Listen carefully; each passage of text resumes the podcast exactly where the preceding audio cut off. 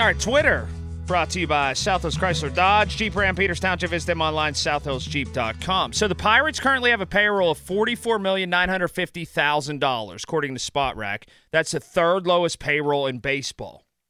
Clearing space for the Ohtani trade. Let's go! Let's go! From the Athletic Talking Football, Mike DeFabo joins right now. Hi, Mike. Hey, how you doing? Thanks for having me. Uh, thank you for uh, for joining. It really uh, it really spices up my night. Just past seven o'clock on a Tuesday. Okay, uh, I was talking about the state of the NFL. I talked that out sort of the first hour. Get into that a little bit later. I want to shift gears though. The T.J. Watts investigation, if you will, by the league. Is there something there, or will it turn up? Well, they followed all the protocol. Where, where do you, in poking around, where do you come down on this? Well, there are some unique things here. I mean, the fact that TJ Watt got clearly kneed in the face the first play, that should have been a play that they looked at him from an independent neurologist standpoint. Um, but the bottom line is this the big problem with concussions is it's an invisible injury. It's not like a broken bone or a muscle strain or something like that that you could test it out. The, it's on the player to report the situation. And if a player either, number one, doesn't feel any symptoms, which is possible, or number two isn't transparent about it, I think it's difficult to criticize the team. And I think that you're probably lying to yourself if you believe that players aren't lying and aren't playing through concussions. Guys have done this from the beginning of time. Uh, they want to be out there for their teammates, and and I think that that's part of it. So, I mean, I don't know. You would need T.J. Watt to come right out and say I was experiencing symptoms during the game. I reported those symptoms, and they put me back in. I think a, probably what they're saying uh, is true that TJ Watt did not report any symptoms. He said that he was fine. Um, if you're a very highly compensated pass rusher, uh, who's really the key to your defense, tells you he, he can play, it's pretty tough even for a doctor who's trained uh, to take him out in that scenario. All that said, that still doesn't clear up, and I don't know if you have the answer to clearing this up, why a visor was changed. Yeah, the the visor definitely is, is something to speculate on because he came out without one. It's a nighttime game.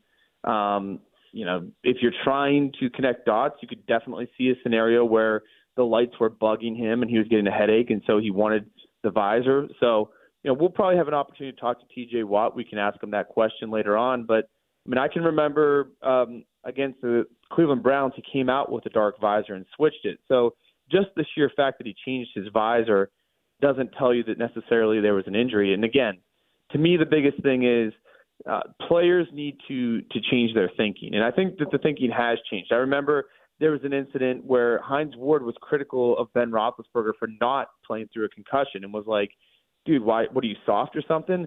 So I think that that people do understand that this is serious. Head injuries aren't something to mess with. But again, it, it, it's on the player. If the player doesn't report the injury, the player doesn't say, I'm not feeling right, it's an invisible injury. It's hard to diagnose. So I have a hard time.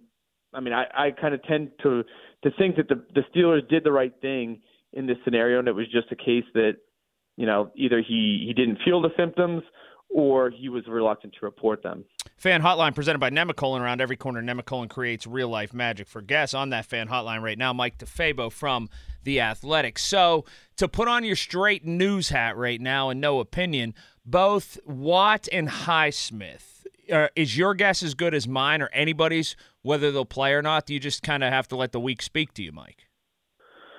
I think they will play based on what I saw today, which was both of those guys were limited participants. Um, it wasn't like they were sitting in a dimly lit, lit room by themselves. Um, and look at history. Uh, I think that there was a, a thing that came out where they said that no player had returned from a concussion to play the next week. Well, that was inaccurate. The Steelers are the only team that had a guy return, and and that's been the case often. They seem to be a team that uh, does accelerate guys and does play guys who have had injuries, had injuries a little more quickly than most. So, given the fact that those guys are already working their way back into the fold, they had a couple more days to recover from this head injury. Um, I'm actually pretty optimistic that both of those guys will be able to play. How do you think that Mitch Trubisky acquitted himself and do you agree that it earned him another start? I, I think Mitch Trubisky was exactly what we expected. He's a backup quarterback to Kenny Pickett for a reason.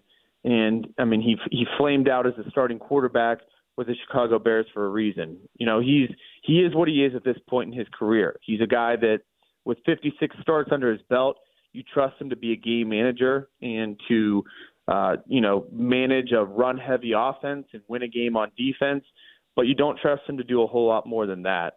And I believe that they should stick with him. I know that people want Mason Rudolph. They they have to think like something is going to solve this problem. There has to be a better answer. Unfortunately, I have bad news. There is not a better answer. I've watched Mason Rudolph play every single practice this season, every single practice of training camp. From my opinion, I think that he that Mitch Trubisky, uh, despite his limitations, is clearly a better quarterback than Mason Rudolph. I mean, I watched Mason Rudolph get an opportunity with a team that was right around 500 in 2019, and all he needed to do was, you know, not lose games. And they ultimately turned to Devlin Hodges, who could both call ducks and manage an offense, which Mason Rudolph was able to do neither of those two things. So it's not a great answer, um, but it is what it is, and you're you're down to a backup for a reason, and he's going to play like a backup.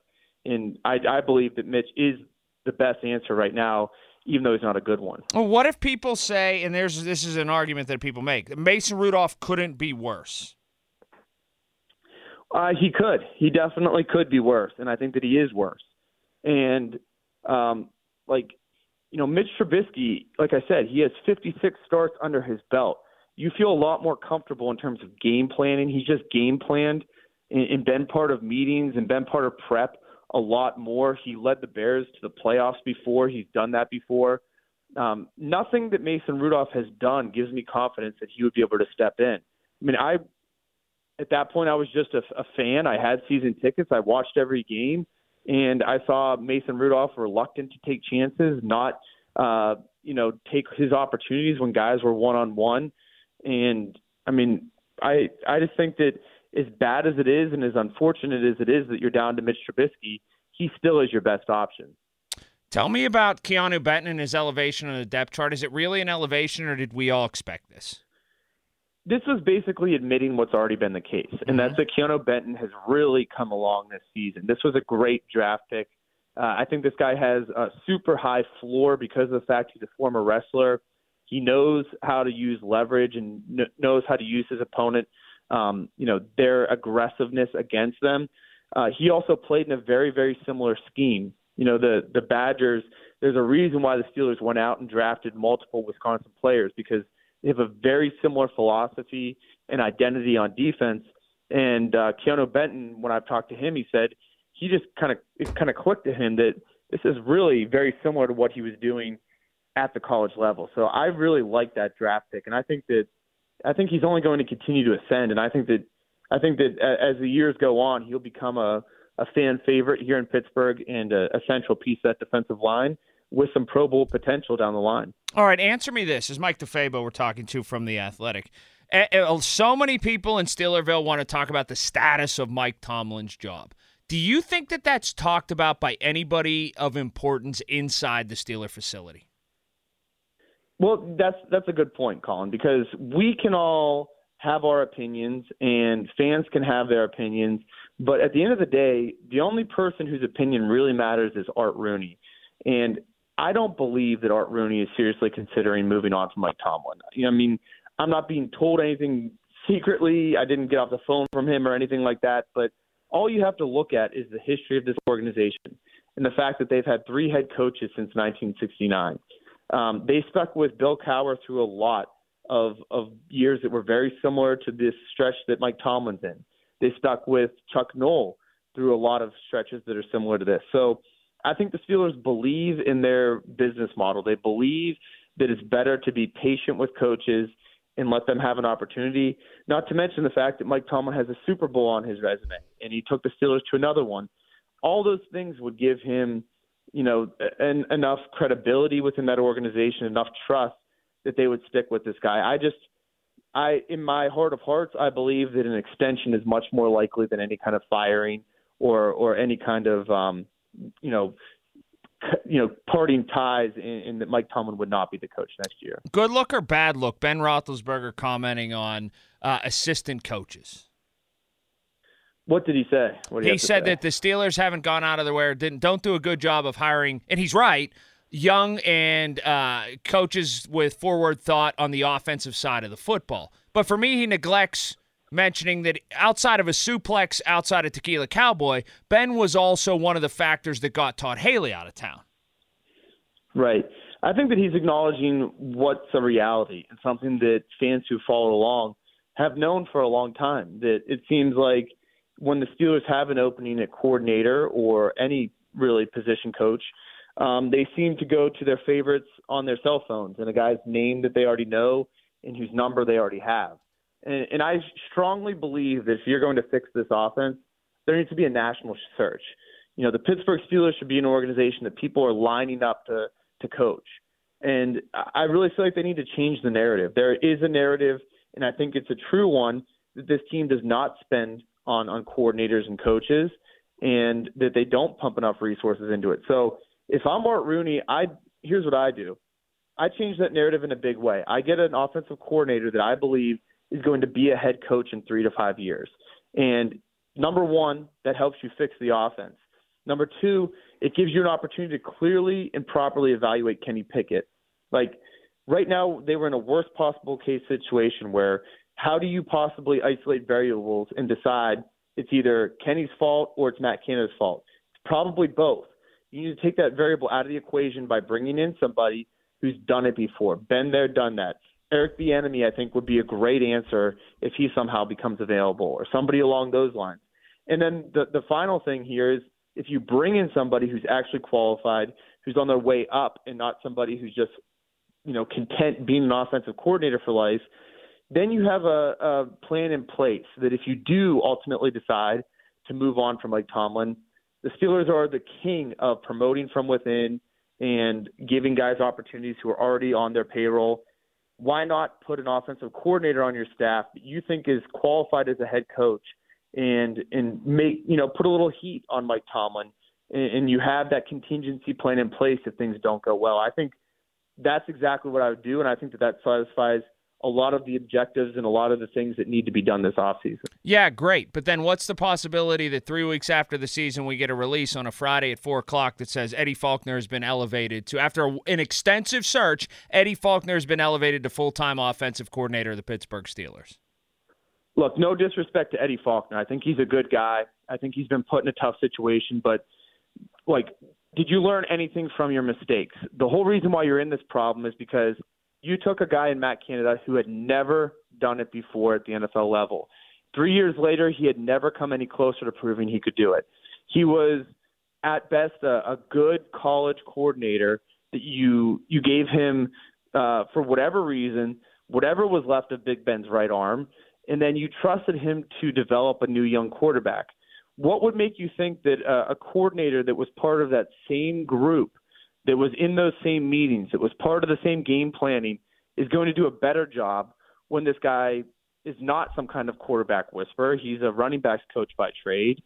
Um, it would just it would be the worst case scenario to me if if you did that. I mean, again, I like the guy. I think he's a good person. I think that he uh, has been you know given a very challenging job right now to keep this team together when there seems to be a lot of divisiveness and a lot of fractures within the locker room.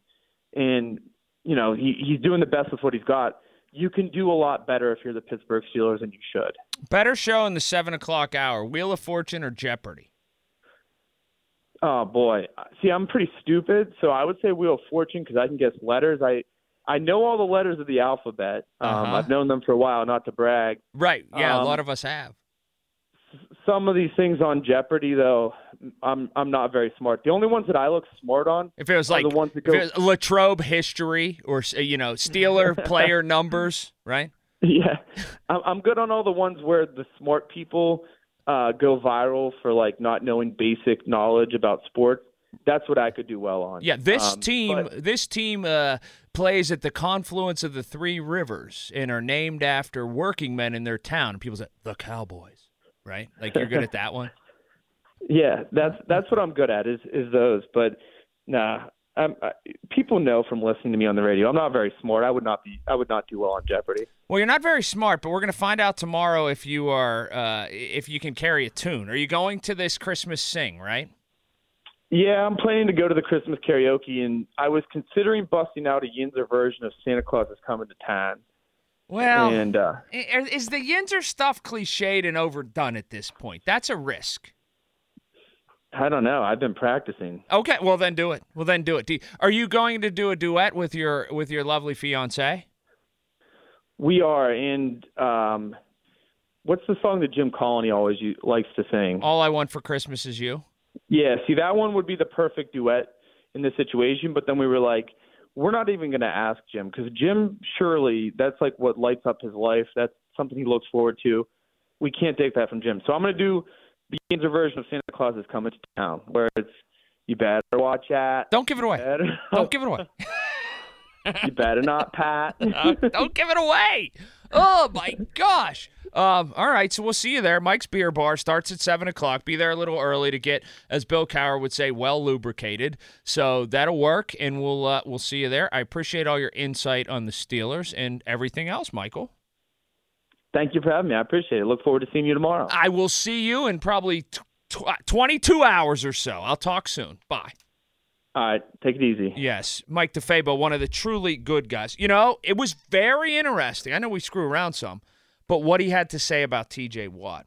Um, I do want to get into something. I read something today, and I wasn't doing research. I was just tooling around in the internet about this Ohtani contract. And you know what? I don't know if I hate it. I actually think I like it, and I actually think it makes sense. And I'll tell you why in just a little bit. And before the hour is out, there, the Steelers going to Indianapolis reminds me of one trip I made to Indianapolis with Paul Zeise, where probably the most incredible thing in a bar room ever happened to me. One of them, at least. And I'll tell you what that is in just a little bit. Fan text line, hit us there. Brought to you by Edgar Snyder and Associates, personal injury law firm where they always say there's never a fee unless we get money for you.